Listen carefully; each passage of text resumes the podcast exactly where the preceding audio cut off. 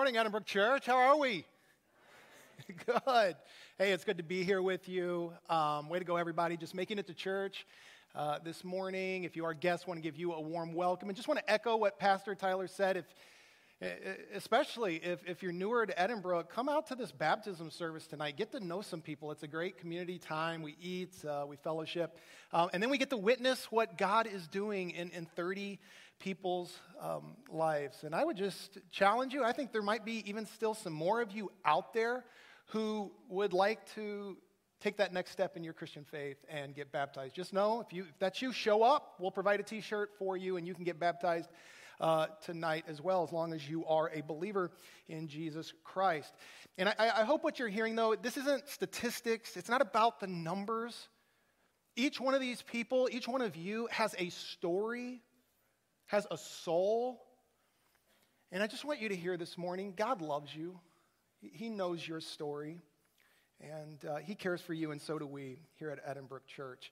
Um, we are in a series right now called The Brand New you, and uh, we are studying Romans 6 through 8 together. And uh, I'm excited because this morning we're going to be jumping into chapter 8. Chapter 8 of the book of Romans is considered by many the, the greatest chapter in all of the Bible. In fact, scholar Douglas Moo, unfortunate last name, but Douglas Moo has said that the, the eight, chapter 8 of, of the book of Romans is the inner sanctuary of the cathedral of the Christian faith. Now, that sounds like something a scholar would say, but here's what he means by that it is the best of the best. And I agree. If I were on an island somewhere and I could only take one chapter with me from the Bible, I would take Romans chapter 8 and uh, this morning, we're going to just focus on the first verse of, of chapter 8. I believe this verse has the uh, power to free us from so many of the burdens that we carry. Um, a couple years ago, uh, Amanda Miller, our worship pastor, and Caleb Williams, our worship associate, we, we had a lunch appointment. We were going to go do lunch offsite and have a meeting. And I thought I was doing the nice thing by inviting them, by, by offering to drive. Okay. Um, what I didn't realize was that I was exposing myself by allowing them to get into my car to humiliation and shame. Okay. Uh, I was having one of those bad car days Okay, you know, you have a bad hair day where like hair, your hair is out of whack. I was having like a bad car day where just I had junk all over the car. There was trash all over the floorboards. My kids had been in the back seat wrecking it. They had like smeared some kind of chocolate something onto the doors. And Caleb and Amanda got into the car and just said, "This is disgusting." Okay. Uh, to make matters worse, when we got out to the restaurant, they both had picked up handfuls of trash and take it and, and took it to the to the closest um, trash can. And I, I, you know, I'd like to think they were doing that to help me out. I think they were doing because they didn't want to have to ride home in that. Okay. Now, the only thing that made me feel a little better was that was nothing compared to how bad my wife's car is. See, my wife, she, she drives the kids around mostly, and, and her car, it was an absolute wreck. I mean, all kinds of animal cracker crumbs in every nook and cranny of this car. One of them had spilt milk, and you know what, you know, old milk begins to smell like. We would pick up some of their friends, and before their friends would get in the car, they would dust off the seat. One of them one time rolled down the window to get, they said, some fresh air. This is how bad it was. And then we got Danielle's parents. We were taking them somewhere, and they got in the car and they said, You need to get this car cleaned. They said, This car needs a deep clean. Now, before I could even finish the sentence, we can't afford that. They said, We will pay for it. and so they did. They had our car taken into a shop where it was deep cleaned. It was supposed to take a day, it ended up taking two days. I don't want to know why. But here's the thing if you were to see my wife's car today, you would never know it had been that dirty. I mean, when we got that car back, it looked like a brand new car. And I just wonder how many of us would like our lives to be like that brand new, clean. No more stains on the door of our lives or sins that we've swept under the car mats or, or issues that have slipped into the crevices between the seats, but to have clean life so that nobody would know that your life had been dirty unless you were to tell them. Growing up, I grew up in a home where there were, there were some just issues, okay? Uh, my sister had some behavioral problems, and so my family dealt with things like juvenile hall and mental facilities and suicide attempts.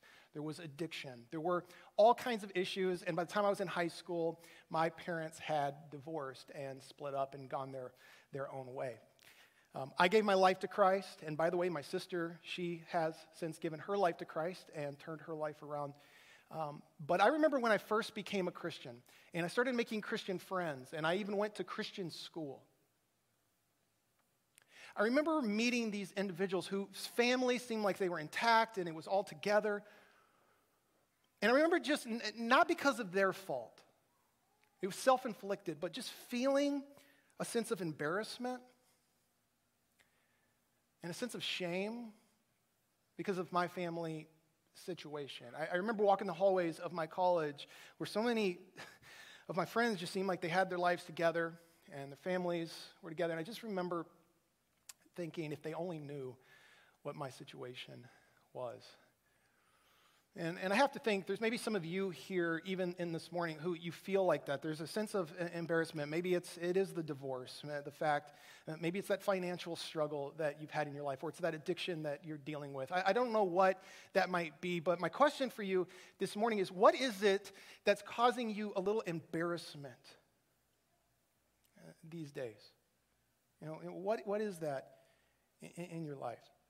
The, the reason this verse we're going to look at this morning is so important is because it can free us, and it has freed me from that sense of embarrassment and shame we carry because of whatever our situation is. But before we jump into Romans 8 1, uh, I want us to back up and see what the Apostle Paul says just before this in chapter 7, verse 15. And maybe you missed last week where we talked a little more about this.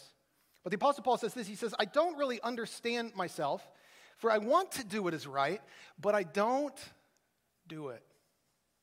Instead, I do the very thing I hate. Now, this is pretty amazing. I mean, this is the Apostle Paul. He wrote most of the books in the New Testament. And even he is saying that he still, from time to time, did things that he hated and that he wished he didn't do. For me, this is reassuring. Because we all do things at times that we wished we didn't do. Even the Apostle Paul struggled with this. But my question is how do we feel after we do those things we wished we wouldn't have done? After we do those things we hate? Usually, we end up hating ourselves as a result. We wake up with stained or bloodshot eyes and, and we look at ourselves in the mirror and we, we, we think to ourselves, I, I told myself I would never do that thing I just did. And what do we say? I hate you. I can't believe you did it again. I hate you. Or maybe it's that thing you said that you said you would never say. You lost your temper. It's a thing you looked at. Maybe it's just overeating. And what do we do? We beat ourselves up. We say, God, I can't believe I did this again. And I, am so dumb. I'm stupid. I can't seem to do anything right. I'm fat. I'm ugly. I'm lazy. And we hate on ourselves. Maybe the best word to describe this is the word shame. Shame. I'll give you a definition of shame. Shame is the deep sense that you are unacceptable because of something you did or was done to you. Now, guilt, by the way, is different from shame. See, guilt can be godly. There is a healthy form of guilt. Guilt can can lead you away from your sin and can draw you closer to God. But, but shame causes you to run from God and think that there's no hope. And so, what's the point in trying? Guilt says, I've done something wrong. Shame says, I am wrong. Maybe another word we could use to describe this is condemnation. Condemnation is the punishment that comes from God for our sin, and we're going to talk more about that later on. But there's also a part of condemnation where we confess our sin to God, and yet we still feel a sense of shame in our lives. Notice what I said. I said we confessed that sin. That's important. You see, conviction is feeling guilty about a sin you have not confessed. And that can be good and that can be godly in your life. But condemnation is when you feel ashamed for a sin you have confessed to God. And this is why Romans 8 1 is so important for our lives. I want you to see what the Apostle Paul says in Romans 8 1 because I believe that if we would believe what this text is saying this morning, we could be free from that shame that so many of us walk around with. This is what it says Romans 8 1 Therefore, there is now no condemnation for those who belong to Christ Jesus. What this verse is actually teaching is that uh, God's acceptance of you, it, it's not based okay, on what you have done wrong. Rather, it's based on what Christ has done right. If you have put your faith in, in Christ. And, and this is different, by the way, from every other uh, world religion, because every other world religion says there's something you need to do if you want God to accept you there, there's some kind of religious act that you need to do, ritual. Uh, you, you need to do some pilgrimage or, or fast. There's something that you need to do, and then maybe, maybe God will accept you. The, the Christian faith says, no, it's not about doing to be accepted by God. It's about receiving what Christ has already done for you so that you can be accepted. And friends, this is a big difference. I believe if we would put our faith in, in Christ and believe this verse uh, this morning, it could free us from that condemnation that so many of us know all too well. And as I look at this passage, there, there's kind of three things I see the Apostle Paul telling us. And the first is this he tells, tells us that God's forgiveness, it's immediate.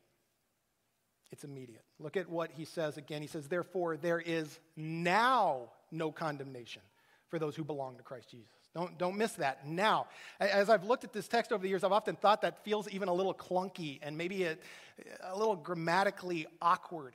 At least it seems that way to me. And yet, Paul puts this word in there now. Why? Because he wants you to know that God does not want to do something in your life tomorrow he wants to forgive you and do something in your life right now.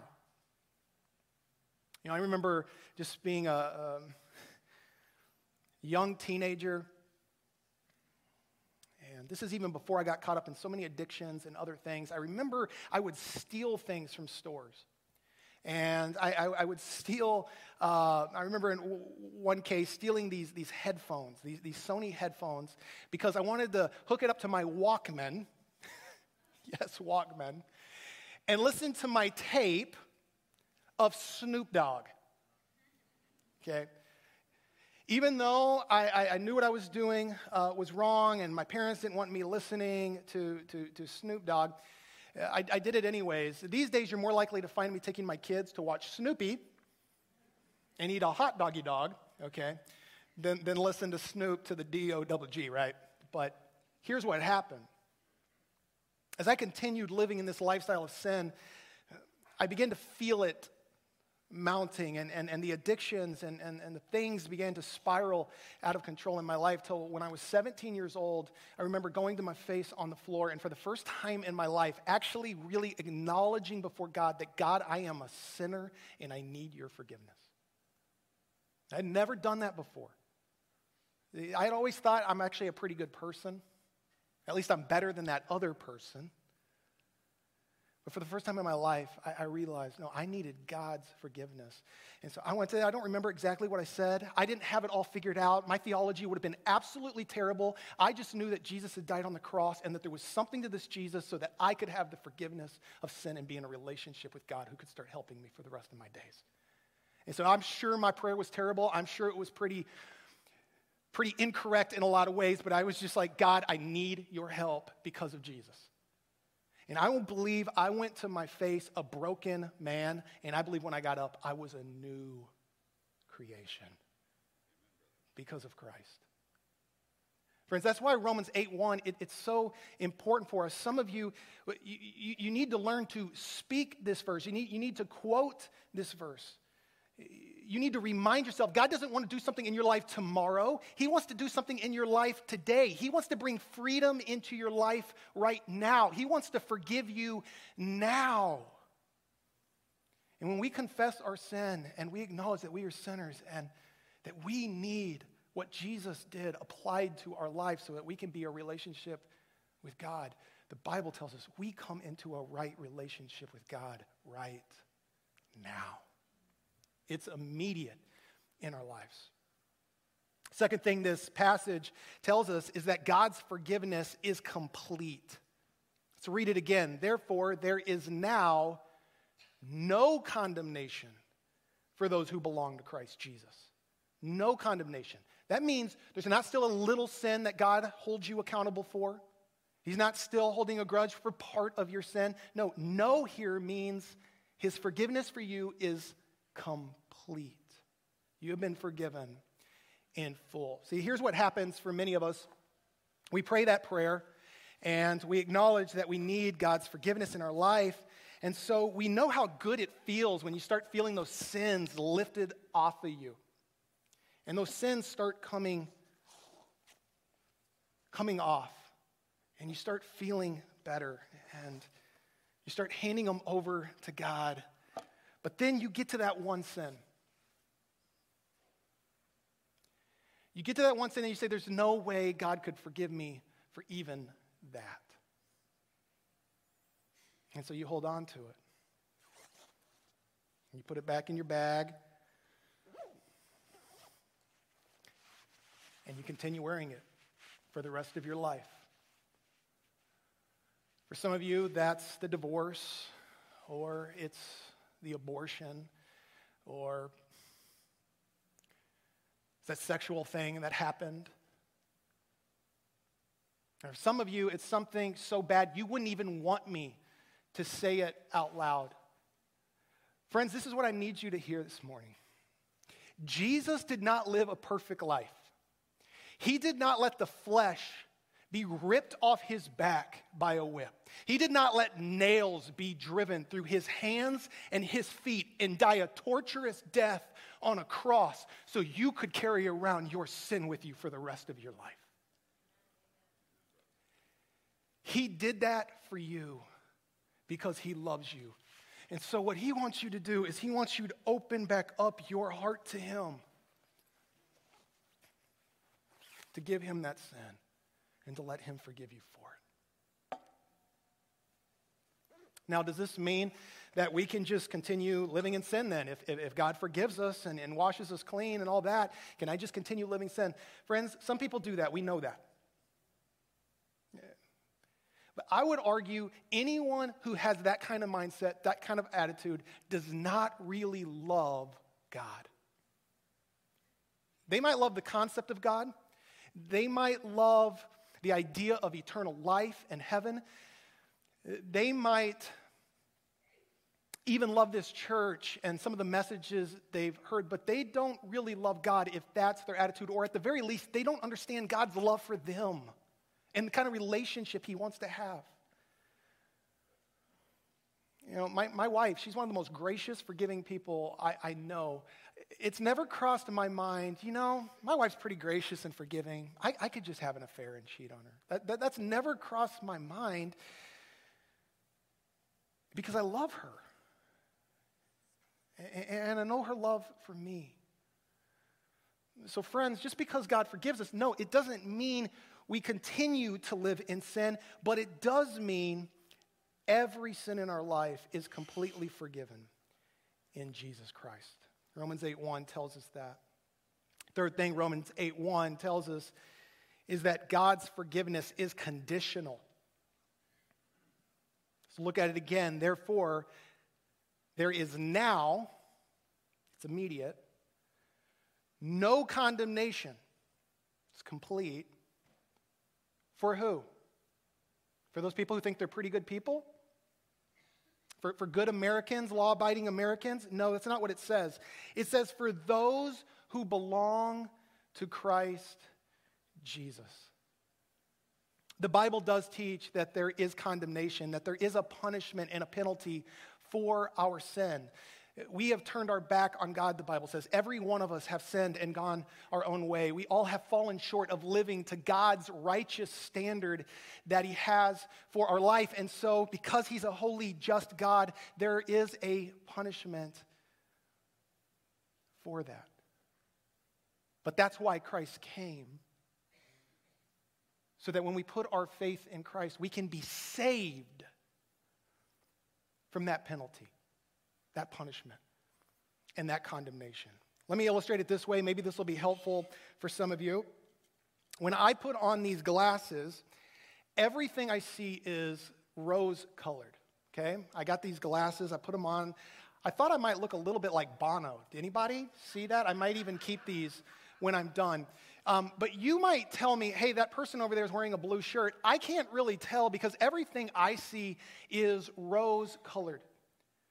What the Bible teaches is, is that when we put our faith in Jesus, we receive from Christ a righteous, perfect standing before God, so that how he looks at us is with this lens that sees the righteousness and perfection of Jesus Christ. And that's how he counts you.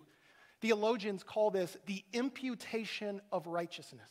It means Christ's righteousness, the perfect life he lived, is credited to your account so that when he sees you, he knows of your sin, but he doesn't count that towards you any longer. He counts the righteousness of Christ. He sees Christ's perfection on your life. Now, lovingly, I've, I've got to tell those of you who, who don't belong to Christ that, that there is a punishment for our sin. And, and that God does pay out a penalty, an eternal penalty on our lives if we're outside of Christ. That's the bad news. But the good news is that Jesus has a team, and any one of us can belong to it. See if you recognize this person. His name is Glenn Gronkowski. Okay, not to be confused with star tight end for the New England Patriots, Rob Gronkowski. You see, Glenn, he's on the practice squad. He's a fullback. But he has never stepped foot on the field in a real NFL game. In fact, when the New England Patriots won the Super Bowl this last year, uh, Glenn received over a $100,000 check for the New England Patriots victory. For the two playoff games before that, he received over 60. I mean, he received over $160,000 and he never even stepped foot on the field, much less he got one of these a Super Bowl ring, New England Patriots Super Bowl ring. Never stepped foot on, on the field. Let me ask you this question. Let's just have a little fun. How many of you didn't throw a pass or make a tackle or run with the ball in the Super Bowl this last year? Yeah, yeah, right. Most of us, we were at home eating chips and guac, right? Do you realize if Glenn was sitting here, Glenn would have his hand raised? Yet Glenn received over $160,000. He received the ring. Why? Because he's on the team. Because he's on the team, he is, gets full access to the benefits of being on the New England Patriots. And in the same way, when we belong to Christ, we get all the benefits that come from God simply because we're on the team. How do you get on the team?